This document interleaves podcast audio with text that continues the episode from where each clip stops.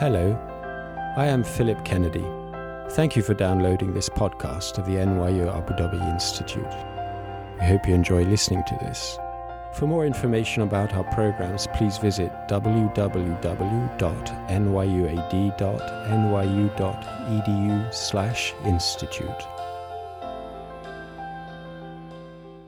Well, good evening, everybody, um, and thanks for inviting me here. I want to thank NYU Abu Dhabi for asking me to speak tonight uh, about the nature of the law in the UAE. And I'd also like to thank all of you, the audience, for turning out to attend a lecture on what seems to be probably an arcane legal topic. Is the United Arab Emirates a civil law jurisdiction? Whatever that means. And we'll talk a little bit later about what that might mean. Um, I have to uh, thank a friend of mine, an Emirati attorney, uh, for inspiring me to think about this question. He posed it a couple of years ago um, as I was delivering a lecture in a different university setting. It was over at Paris Sorbonne. Uh, and I was talking about an even more arcane topic the impact of the French law doctrine of imprévision on long term contracts in the United Arab Emirates. If that is not guaranteed to put you to sleep, I don't know what will. Um, but um, it's early evening, not late evening, and hopefully um, we'll keep you awake through this uh, in time to reach the coffee at the reception afterwards. Um, anyway, during that uh, panel discussion, this gentleman asked why lawyers and scholars seem to think and assume that the UAE is a civil law jurisdiction. And I thought that was a very thought provoking question, and I've been thinking about it for a while. So before we can really analyze that question and, and, and try to answer what the UAE is, we have to first ask ourselves what does it mean to be a civil law jurisdiction? So we have to start by defining what we're talking about. What we're really talking about is where to put the UAE sort of in the spectrum of legal systems in the world do we, how do we classify it? Is the UAE a purely Sharia based system? Is it a legal system that has more in common with legal systems like France or legal systems like England? Or is it something else, some sort of a complex hybrid? And in order to do that, in order to analyze that question, we really need to define some of the terms we're talking about. So, first, what do we mean when we're talking about a legal system? A legal system is more than just a law or a group of laws. A legal system is both a structure and a methodology for doing lots of different things, including, for example, deciding which conduct is permissible and prohibited, informing people about what the law is, and resolving disputes. So, in trying to do all these things, different legal systems may approach it in different ways. So when we're looking at a legal system, we want to ask um, are we starting from a general legal principle and then using it to deduce specific rules and outcomes? Or are we going to take individual decisions on specific cases between people and use inductive reasoning to extrapolate general principles of law from there? So, in other words, are we working from the top down or are we working from the bottom up? And in either approach, how do we let people know what the law is? Do we, um, how do we ensure that people know what's prohibited and permitted? Do we gather everything into a book or in a database and everybody can access? Or do we have a system where you need specialized training and learned scholars to sort of ascertain what the law is and be sort of the intermediaries that tell people what is prohibited and what, and what is permitted? So um, these are different approaches that different legal systems can use. When we're talking about resolving disputes, different legal systems approach it differently. Are we placing more emphasis on consistency and uniformity so that we want every case that has similar facts and similar legal issues to have a similar outcome? Or do we want to give judges the flexibility to use reasoning to decide things on a case by case basis so they can emphasize uh, concepts like justice and fairness as they see it to uh, reach an outcome that's desirable to them in that case? Or a third option, do we want to emphasize taking the rules, whatever they may be, and faithfully and accurately applying them, even if that sometimes leads to outcomes that are inconsistent in specific cases, or outcomes that may, in some cases, seem to be unfair and unjust. And all three of those have advantages and disadvantages. It's not like one is the right way to do it and the others are the wrong way to do it. And different systems have different methodologies methodologies to, um, to get at that. So, having defined what a legal system is about, what are some of the different legal systems that exist around the world? A lot of lawyers talk about it as if there's only two, as if there's a dichotomy between civil law systems and common law systems. And in a moment or two, I'll try and define what we mean by civil law and common law. But there's lots of other legal systems in the world. There's Islamic law, the Sharia. There's canon law, which is the legal system of the Roman Catholic Church. There's Roman Dutch law, um, and so on and so forth. And all of these legal systems overlap in some ways, both in terms of their historical roots, their methodologies, and their objectives. And because of that overlap, it's not always very useful or helpful to draw sharp distinctions between them. But people love to classify things. They love to put things in little boxes and draw distinctions, and that's why we get to give academic lectures about what category something goes into. Um, so we often hear, so we're going to try to do that here, and we often hear that the UAE is a civil law country, so we'll try to analyze whether that whether we agree with that and, and you know, what the trends might be uh, in the UAE in the coming years. Well, so that means I have to talk about what the civil law tradition is. And to do that, I also need to talk about what the civil law tradition isn't. And that means we have to talk a little bit about common law and about Islamic law. And then we can look at the UAE and maybe gain some insight and where it goes, which category it goes into, and again, as I said, what the coming trends might be. Well, no speech in 2017, no presentation is ever complete without slides, and this is no exception. And my first slide lists some different legal systems in the world, and I got to use little flag emoji icons to graphically illustrate um, some, but not all, of the countries associated with um, a particular legal system. So you can see that for the civil law tradition here, I have little flags of um, France and Spain and Germany and Japan and Mexico and Egypt and Lebanon. That list is um, both incomplete and oversimplified. It's incomplete, obviously, because I don't have space on the slide to put a flag for every single civil law country in the world. Um, and it's oversimplified because, after all, all of these legal systems in each country are different. And Germany's legal system has different historical roots than France's legal system, for example. But we're not here to have a history lesson so much as to talk about the UAE, and I am hoping to get to the UAE before midnight. So um, we're not going to talk about every country in the world.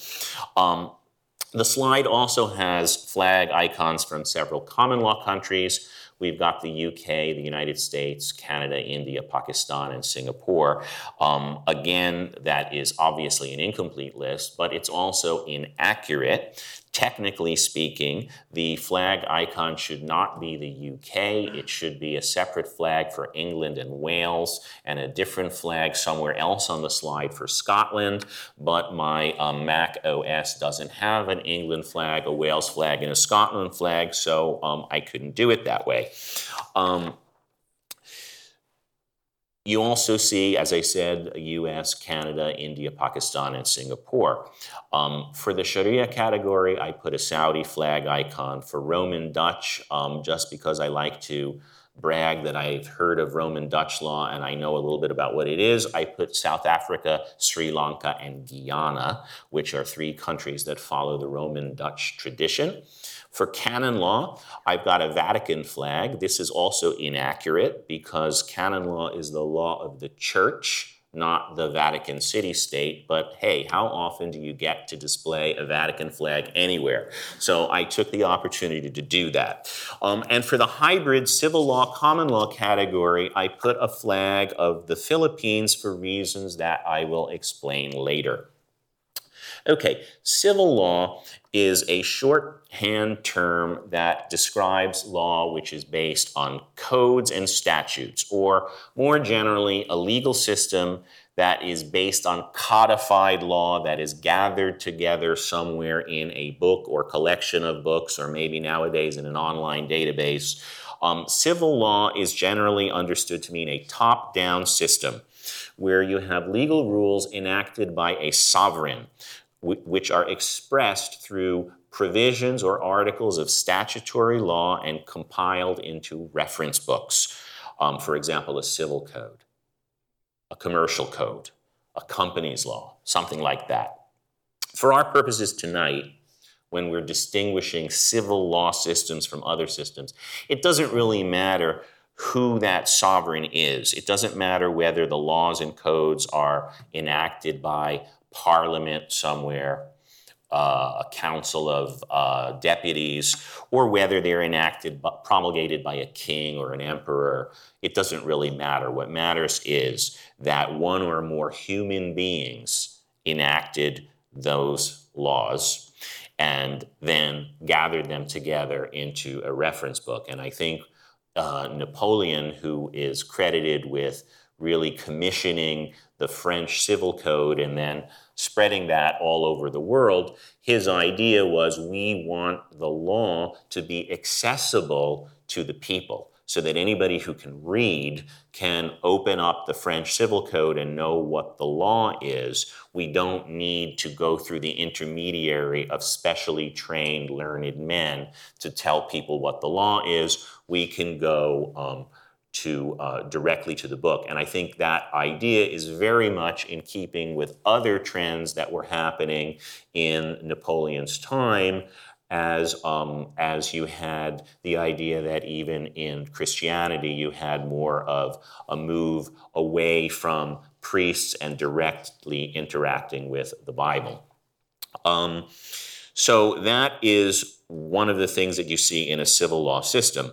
So the role of the human beings in enacting the law is one of the important things that will distinguish a civil law system from, say, canon law or Sharia, where the principles of law are coming from God. They're coming from human beings in a civil law system, but it is a top down system.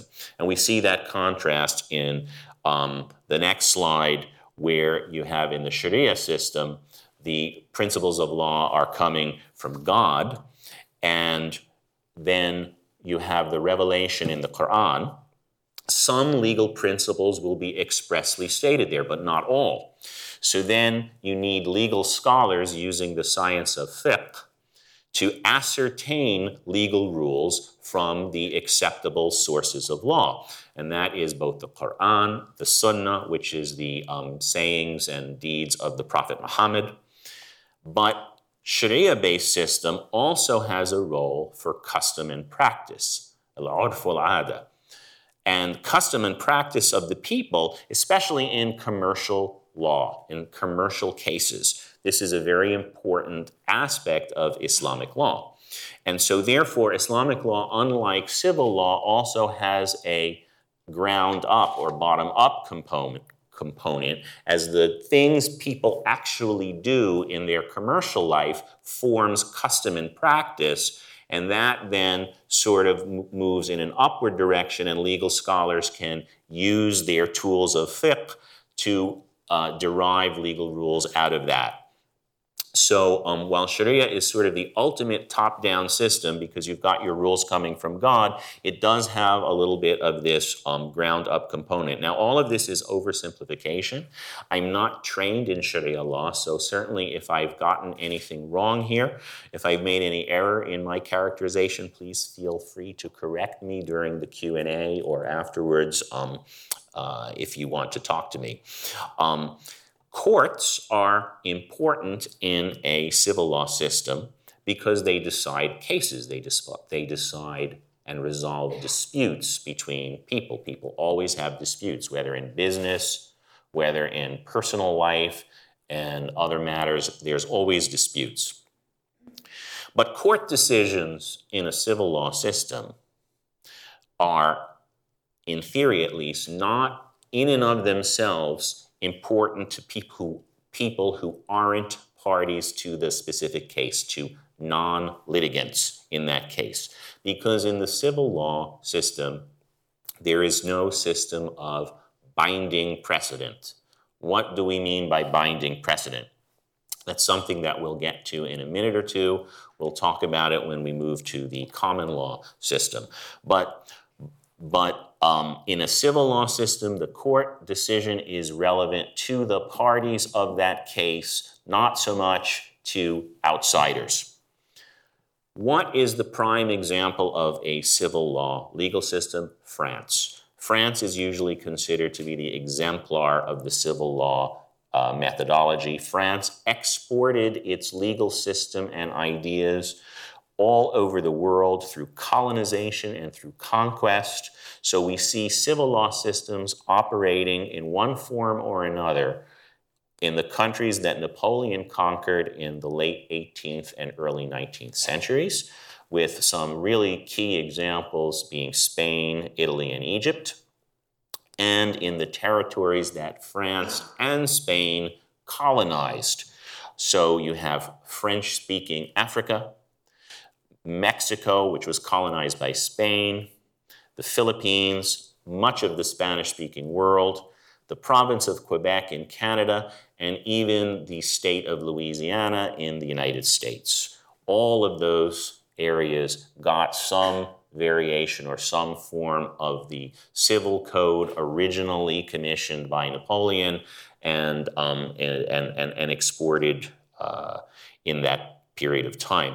Egypt, in turn, then went and exported its legal system throughout the Arab world. So the Egyptian system, which is incorporating much of the French tradition, got exported to the United Arab Emirates and lots of other Arabic speaking countries. Doesn't that mean that the UAE is by definition a civil law country? Because UAE modeled its legal system on Egypt, Egypt in turn modeled it on France. Well, I think that's exactly what underlies the assumption among lots of people, and you see this especially among non Emirati Arabic speaking lawyers in this country, that the UAE must be a civil law country because it's just like Egypt or just like Jordan or just like Lebanon or just like wherever that expat Arab lawyer happened to come from. But things aren't that simple. The UAE system isn't just like Egypt and it isn't just like Jordan or any of those countries. And when you say that it is, you overlook much of the beauty and complexity of the UAE system. This is a small country and it's a young country, but it has a really complex um, legal culture and it is dynamic and growing. And I'm going to turn now to what I think is one of the third influences on the UAE system, which is common law. Common law countries have legal systems inspired by England. And what we see is just like France, most of the French and Spanish colonies adopted civil law. Most of the countries that were colonized by the United Kingdom um, became common law jurisdictions. So that gives us the United States, most of Canada, Australia, Ireland, India, Pakistan, most of English speaking Africa. I say most because South Africa is a special case. They have Roman Dutch law. A common law legal system, in theory, again, is using inductive reasoning to take general principles of law out of decisions in specific cases. So courts decide a case, and that case, from that case, we extract a legal rule, and we take a whole series of cases, and hey presto, we now have um, contract law, or property law, or tort law, or whatever that um, uh, law might be. The common law system is based, at least in theory, largely on what we call case law, decisions by judges that are considered to serve as binding precedent. And the very term case law that we use illustrates the importance that court decisions play in the common law jurisprudence. So here, where we looked at civil law being top down, Sharia being largely top down, common law is bottom up. We start with people's specific cases, they bring them to court, the court resolves the dispute, we extract general principles from prior court decisions, and then those principles become the common law. Now, one of the problems with this system, of course, is it, it, it means that you need to have a little bit of specialized training to know how to extract the principles out of the case law. Okay. So, um, that means we need to talk about binding precedent. Well, precedent, what does it mean? It means a prior decision by a court in a case that involves similar facts or issues. It means that other courts are bound by this decision. This we're not talking about the simple effect of the case binding the parties. When you go to court and the judge orders you pay 1,000 dirhams to so and so, you're bound by that. You're obligated, right? But only you are obligated by that. In, in all court systems, we have this concept. It's called in Latin res judicata, and in Arabic, hujjiyat al amr al muqta. And this tells us that the parties themselves are obligated, um, they can't reopen the case later. They're bound by it. Okay? But we're talking about something a little bit different because in the common law system, your court decision can have an impact that's far beyond the original parties. There's two paths for binding effect. Top down, Supreme Court decision will articulate a legal rule. It means lower courts, like a court of appeal or a district court, a court of first instance, has to follow the rule articulated by the higher court. So if the United States Supreme Court issues a ruling that states a principle of law, all the lower courts in the United States have to apply that principle in future cases that involve similar facts and circumstances.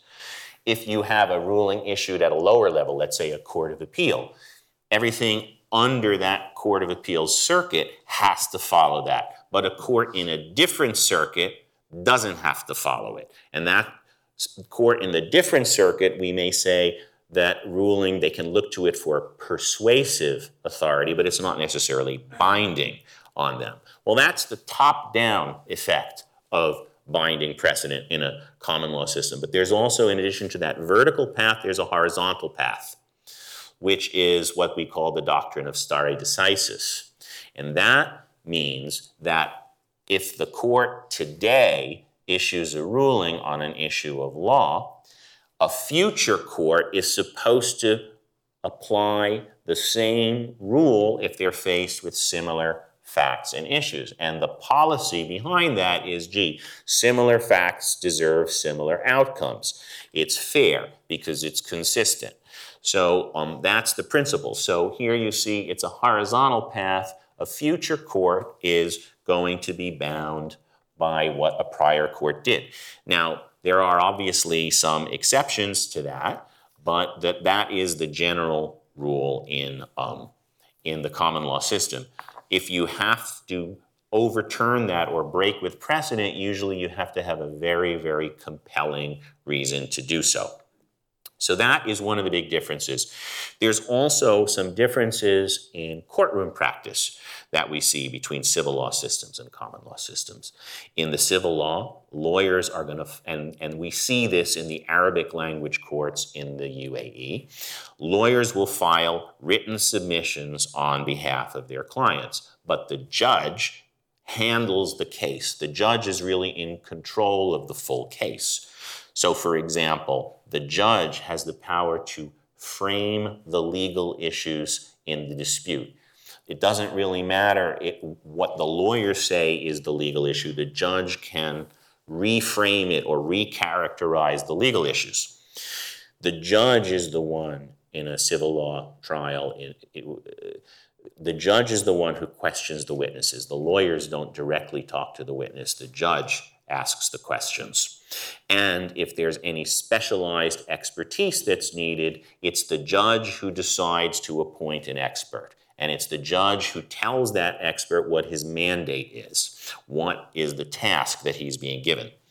In the common law system, in contrast, it's very different. You, the, the trial is driven by the adversary relationship between the parties and their lawyers. So in a common law court, the parties, through their lawyers, frame the issues. The party says what they're suing for. The party raises a defense or raises a claim, and if they don't raise something, the court normally won't consider the issue. If you didn't raise it, the court doesn't need to think about it. That's a major difference in the common law system. Also, the lawyers are the one who question the witnesses directly, and there's a whole art of direct examination and cross examination and all of that.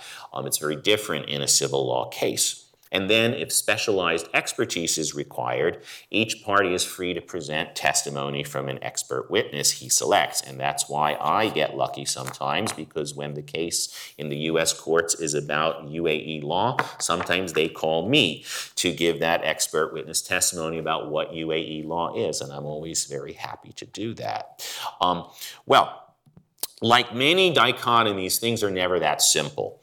Common law systems aren't purely ground up. Civil law systems aren't purely top down. And then you have hybrid systems in some places, like the Philippines, like the province of Quebec in Canada, and the territory of Puerto Rico in the United States. And in due course, I'm going to submit to you that the United Arab Emirates is one of those hybrid systems. And that the interesting question for the next few years is whether we're going to see that hybrid lead to more convergence more divergence or some kind of synthesis as UAE law really brings all of these elements together. So obviously common law systems aren't purely ground up, derived entirely on case law because in the United States, in the UK, in Canada, you have lots and lots of statutory law that gets enacted by Congress or Parliament or um, whichever the legislative body is. Um, the United States Code, for example, is tens of thousands of pages of federal laws c- classified by subject matter. The Code of Federal Regulations is, last time I checked, about 200,000 pages or more of regulations. Statutes and regulations play a huge role in the UK and in other common law countries as well. And what does a common law court do when faced with a issue that is contained in a statute or regulation, the common law court has to do exactly what its civil law counterpart has to do. It has to use deductive reasoning to take what that law says and apply uh, that law to the facts of the case. And binding precedent isn't always binding. Sometimes we see the Supreme Court of the United States go back and overturn or break with one of its key precedents. And sometimes that's very controversial. Um, other times it's very much applauded. So, um, you know, we had back in the 1950s the case Brown versus Board of Education, which was a major case in the civil rights movement that basically prohibited segregation of public schools. That case broke with an earlier precedent that was set some years early in Plessy versus Ferguson. And the Supreme Court said, well, look, Plessy versus Ferguson was just wrongly decided. It was just wrong. And um, we're not going to uphold it. So that's in the common law. It's not as pure as I made it out to be in the first few slides. At the same time, in civil law countries like France and Egypt, the role of judicial precedent is sometimes underestimated um, a ruling by the highest court in one of those countries, the Mahkamat al-Naqd, the French Cour de Cassation, Dubai Mahkamat al-Tamyiz, that doesn't formally obligate a lower court judge to rule the same way in a future case involving similar facts and similar issues. But the practical reality is that judges are human beings they don't like their decisions to get reversed by the higher court. If your decision is reversed, it implies that you made a mistake in your legal reasoning or somewhere in your ruling. You made an error. And if you make too many, if you have lots of reversals, it means you made lots of errors. And lots of errors means maybe you're not going to get promoted. So uh, a judge is going to be careful about trying to limit his opportunity or likelihood of getting reversed. So he's going to probably be studying the precedents of the Court of Cassation to try and ascertain trends. And if he sees a trend that the Court of Cassation is consistently ruling in a certain way, he's going to shape his ruling around that. He may not be formally obligated, but informally he views himself as sort of bound by what the higher courts are doing. Um, so you find even in Egypt, even in the UAE, in the Arabic language courts, and in other civil law jurisdictions, you see lawyers looking at what the high court is doing and using that in their submissions, and you see judges citing to those higher court decisions in their judgments. Then you have hybrid countries. And here's where I'm going to come to the Philippines and Puerto Rico. Um, both of them were under colonial rule by Spain for something like 300 plus years. And during that period, both of them inherited codified civil law systems from Spain. But both territories got acquired by the United States after the Spanish American War in 1898, and the US administration introduced common law institutions into both places, including American style courts. Puerto Rico continues to be a U.S. territory, albeit today without any power and electricity. But Puerto Rico is integrated into the American court and legal system. So, a system of binding precedent and court practices from the common law tradition are there. They're overlaying an infrastructure that's based on sort of codified law that was inherited from Spain, but all the common law methodologies and institutions are there. In the Philippines, although the Philippines gained full independence in 1947, and it has a civil code, which, by the way, if you look at it in structure and even in some of the wording, it's remarkably similar to its cousins in the Arab world. Um, Philippine courts still use the system of binding precedent and even sometimes still look to judgments of the US Supreme Court as persuasive authority. So you see there, it's kind of a hybrid jurisdiction. Quebec. Quebec was originally colonized by France, later acquired by the British. Quebec is also firmly rooted in the civil law tradition Everything is done in French, but it's still an integral part of Canada. And so, because of that overlap, there's a strong influence of some of the common law institutions and methodologies. Well, what about the UAE? Um, I, I think the UAE is a hybrid system that, because of its unique history and environment, combines elements from at least three legal systems in the world Islamic law, civil law, and common law. So let's look a little bit at the history and environmental influences here, and then we're going to turn to what I think is the more interesting question of where things are going. So, first, Sharia. Islam is obviously a fundamental part of the religion and the religious and cultural heritage in the UAE. But beyond that, the Constitution of the United Arab Emirates expressly states a role for Islamic law. And um, where is it? It's here. Article 7 of the UAE Constitution, which says that Sharia is a principal source for legislation or for legislating in the federation, however you want to translate it. Um, you also have express references to Islamic law in the civil code, in the penal code, and lots and lots of other laws in the UAE.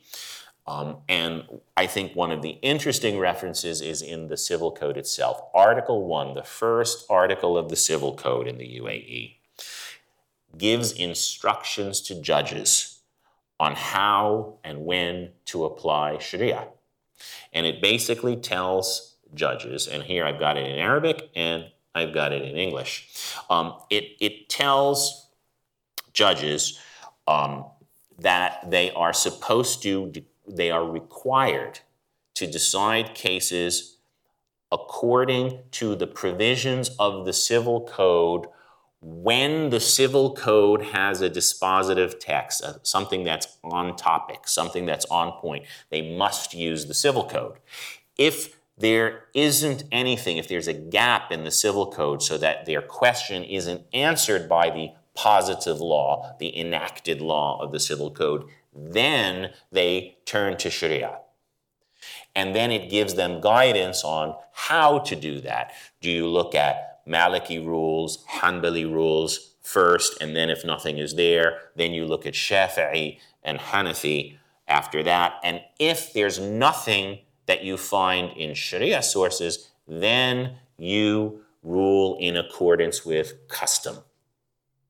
So there's this hierarchy of where to look. And so it's instructing the judge to look at the positive law, the enacted law text first, and if it's if there's a gap in it, then you turn to Sharia. But but Article 2 tells you you can you are supposed to use the rules and principles of fiqh, of Islamic jurisprudence, in the understanding, construction, and interpretation of the civil code text. So, what does that mean? What, what that means is we have a system of positive law enacted by human legislatures, but that system of positive law is vetted to ensure conformity with Islamic law values and principles. And it's overlaid on top of a system in which the Sharia principles are sort of the bedrock infrastructure. It's rooted in Sharia. It's so Islamic law becomes the reference point that you consult whenever there's a gap in the positive law that's enacted through the legislative process. So that at a minimum, therefore, you have a hybrid of two systems. You have a civil law system because you have positive law enacted by a legislator, but you also have this bedrock of Islamic law, which is the Sharia based system. Second, we see that the system of enacted legislation in many of the institutions in the United Arab Emirates are heavily influenced by Egypt and other Arabic speaking countries.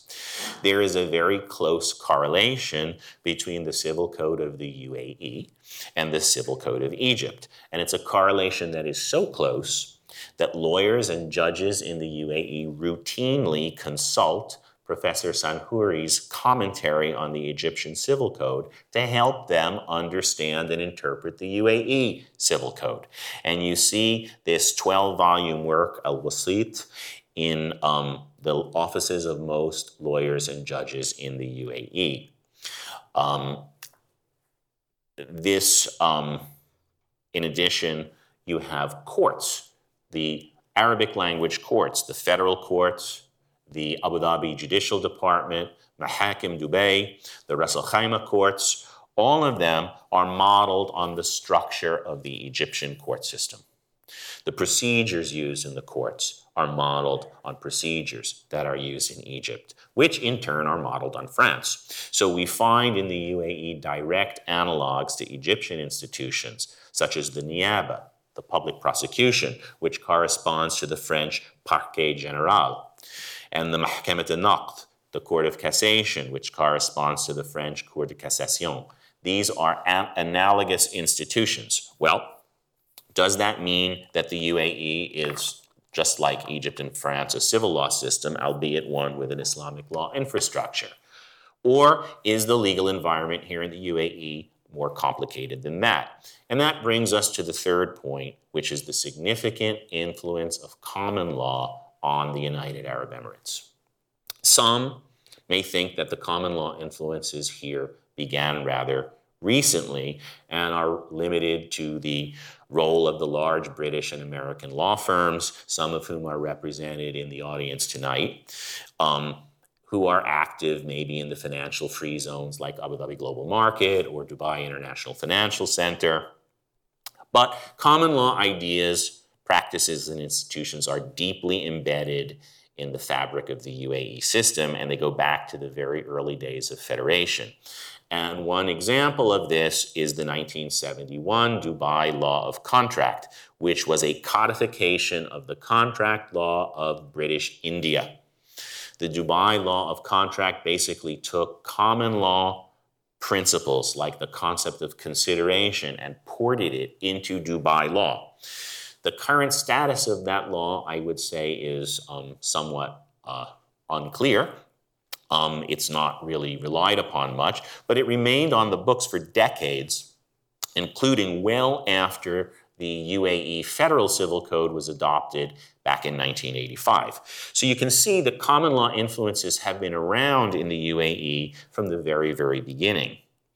And I think an even bigger influence of the common law is the role of English speaking lawyers and legal consultants working in the country although the constitutional text that I had up on the screen a little while ago says that Arabic is the official language of the UAE, and certainly we all know the government is operating in Arabic. However, we also know that English is the de facto language of business in this country. And for decades, English speaking lawyers working in the UAE have been drafting contracts in English. And most of the time, those contracts are signed and performed without ever being translated into Arabic. The overwhelming majority of the expats who are drafting and reviewing those commercial contracts come from countries with common law backgrounds. And here, I don't want to, talk about Britain and the United States or Australia and New Zealand, we're latecomers to the process. It's really India and Pakistan. India and Pakistan, our colleagues from those countries have been here for decades before we got here. And they have been working, whether in um, ADNOC or in the banks uh, in, in, in, in various places, writing contracts. Many of the local litigation firms, even the smaller ones, would have Indian and Pakistani lawyers on staff that act almost as a bridge between their English speaking client and the Emirati litigator and the litigation team. So, what you have is decades worth of contracts that get written in English. And then sometimes disputes happen, and those contracts need to be brought to the local courts by UAE lawyers. So, what you have is common law concepts coming in. The courts are forced to deal with them. The contracts aren't being written usually by Egyptian lawyers and, and, and Emirati lawyers. They're being written by English speaking lawyers. So you wind up with concepts from the common law that are getting into the court system, and the courts are forced to deal with them one way or another, and that always has an effect. Um, beyond contract drafting, what about contract interpretation? And dispute resolution. Here's where things I think get really interesting. Um, arbitration seems to now be one of the fastest growing forms of dispute resolution throughout the United Arab Emirates. And especially we see this in construction contracts, in infrastructure contracts, large projects. Increasingly, contract disputes get resolved outside of the courts through arbitration. And arbitration practice um, in this country uh, tends to be dominated by some of the big English speaking law firms um, and British law firms in particular. So, the practical reality often tends to be that if a dispute over a complex construction contract is going to go to arbitration, it's very often likely that both sides are represented by British or American lawyers. Um, both sides may appoint arbitrators who are English speaking lawyers from common law countries. And it may be that both sides even fly in a barrister from London to argue the case in front of the tribunal when it gets to the final hearings. Both sides wind up presenting their respective cases through lawyers who are steeped in common law expectations, common law methodologies, and sensibilities, to arbitrators who are going to view the facts and the law and the legal issue through the lens of their common law glasses. Even if your contract specifies that the laws of Abu Dhabi and the United Arab Emirates are the governing law, and the arbitrators make a valiant effort to apply Abu Dhabi law to the contract. They are going, they cannot help themselves but to read, interpret, and apply UAE law as they understand it. Usually through translations into English, some of which may be good and some of which may be not so good, but inevitably through the lens of their common law training and experience. The decisions by the arbitrators are then going to affect the expectations of businessmen, and these expectations will eventually form their way into custom and practice in the UAE market. And we then remind ourselves that the civil code, and I didn't put up on the screen the commercial code, both tell us that custom and practice forms part of UAE law. So, one way or another, as the Emirati lawyer said to me a couple of years ago, like it or not, common law lawyers and common law thinking is shaping the legal environment of this country, like it or not. And then we have the two English language courts that are operating in the nation's two financial free zones. ADGM, the Abu Dhabi Global Market, which is just nearby to here, and DIFC, the Dubai International Financial Center.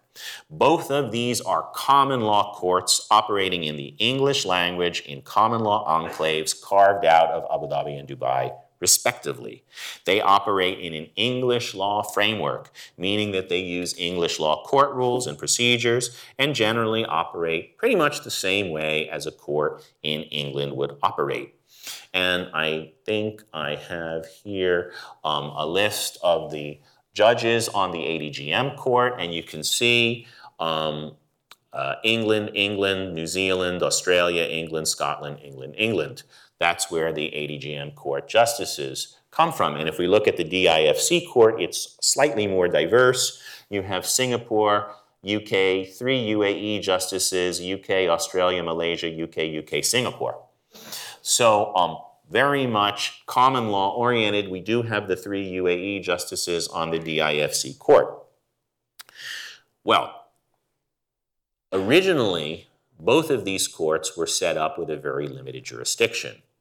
Uh, ADGM court is much newer. Dubai, the DIFC court has been around since I think 2004 or so. Um, set up with a very limited jurisdiction to handle cases only in that free zone only involving companies in the free zone with one another or companies in the free zone with the administrative agencies of that free zone. ADGM court still has that limitation, but Dubai DIFC court does not anymore. Dubai law always provided that DIFC court judgments would be fully enforceable in the rest of Dubai outside the free zone, and conversely, that Dubai court judgments would be fully enforceable inside DIFC. Well, in 2011, the government of Dubai expanded the jurisdiction of the DIFC court by allowing what they call opt in jurisdiction. You can choose in your contract any future disputes will be handled by the DIFC court. Or if you have an existing dispute, the two parties can sign a paper and say, we both agree to submit our case to DIFC court rather than to Mahakim Dubai or rather than Abu Dhabi court or anywhere else. So it effectively means that in Dubai you now have two parallel coexisting court systems. One, the DIFC court, which you can opt into, you can select it, and if chosen, the DIFC court will hear the case in English. Your evidence will be in English. All your submissions will be in English using common law procedures, but applying whatever governing law you've agreed on. So maybe your contract says all, you know, this contract is governed by the laws of Dubai and the United Arab Emirates, but we agree that any disputes will be heard by DIFC court. And you might want to do that because in your typical uh, construction dispute, you might have tens of thousands of pages of documents, and anything that goes into the Mahakim Dubai or the Abu Dhabi Judicial Department has to be translated by a certified translator at, you know, if you get a discount, maybe 60 dirhams per page. So you can do the arithmetic. It comes out to be very expensive. And maybe you'd rather handle your case strictly in English. And DIFC Court gives you that option. The Dubai courts are now still there, so you have two court systems in parallel. Mahakim Dubai are available as a backstop if the parties didn't choose to go to DIFC court. So you have these two parallel systems. It is a remarkable development. It means that you have a common law court system operating right inside of the UAE. So this in and of itself, this alone tells us that the UAE is not purely a civil law system if it ever was one. But um, as a corollary, it means that whenever the DIFC court is faced with a dispute concerning a contract where the governing law is UAE law, you have English, Australian, Malaysian, Singaporean judges interpreting and ruling on the laws of the UAE there's nothing objectionable about that, but it means that these judges will be reviewing English translations of the laws and will be interpreting the laws as they understand them, which, as I said earlier, will inevitably be affected by their years of training and experience in common law tradition. This, in turn, sets up what is to me a really interesting question given that the DIFC court and the Dubai courts use different methodologies, could this lead to a divergence in jurisprudence as to what Dubai law is or what UAE law is? And I think if my order is right, I have slides to talk about this. So, DIFC court being a common law court has a system of binding precedent. The Dubai, the DIFC Court of Appeal, which is the top court in DIFC, issues a ruling. It binds the court of first instance, and obviously it applies to people specific cases. Just like I talked about in the common law tradition, there's that horizontal aspect as well. It binds future courts. It binds the court in future cases where you have similar facts and similar legal issues. Okay? Um, these decisions are enforceable in the courts of Dubai.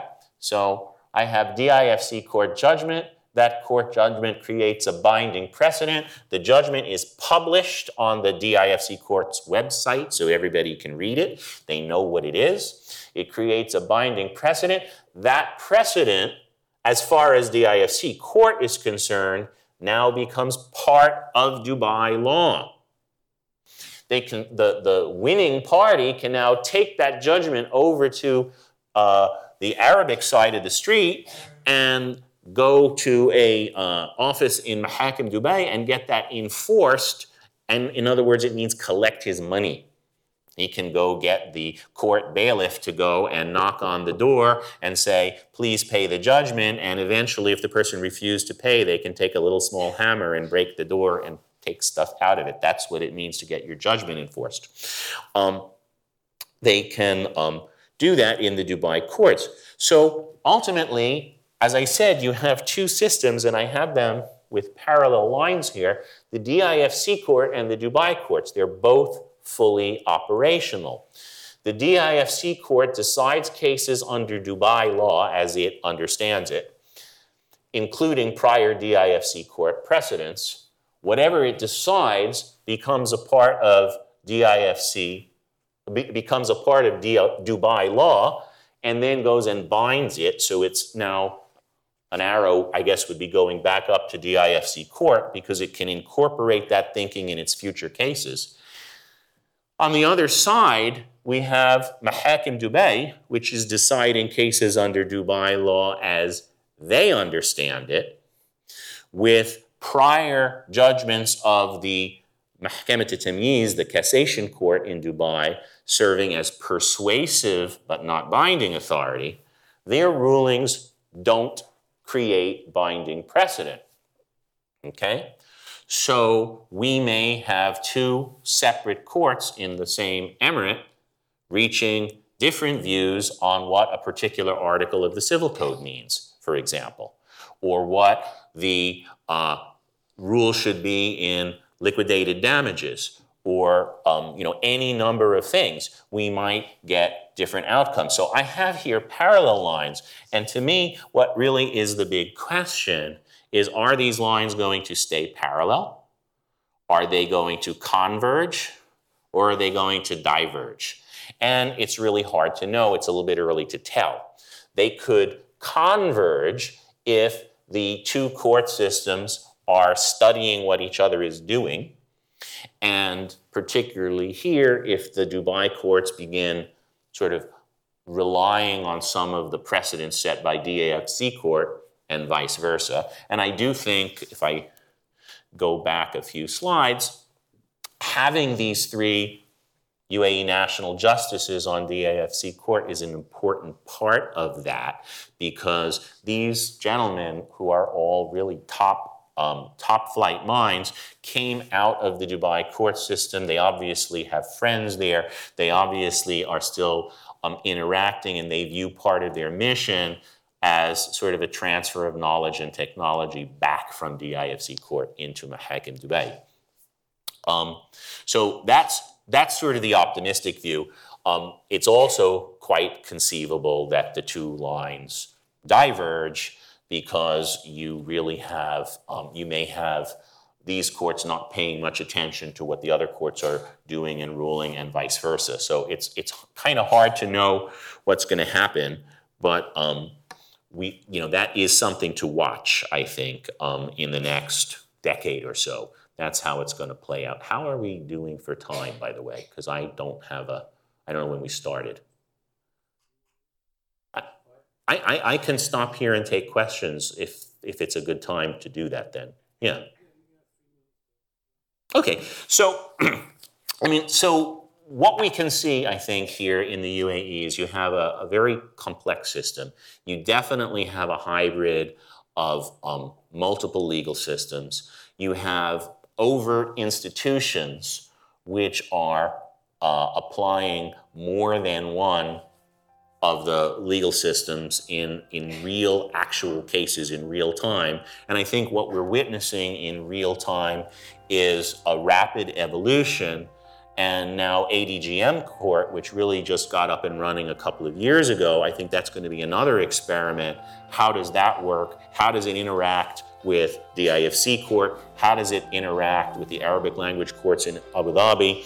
And I think all of this is going to be really exciting to watch over the next, I would say, five to 10 years and, and, and you know, maybe check back then and we'll have answers to some of these questions.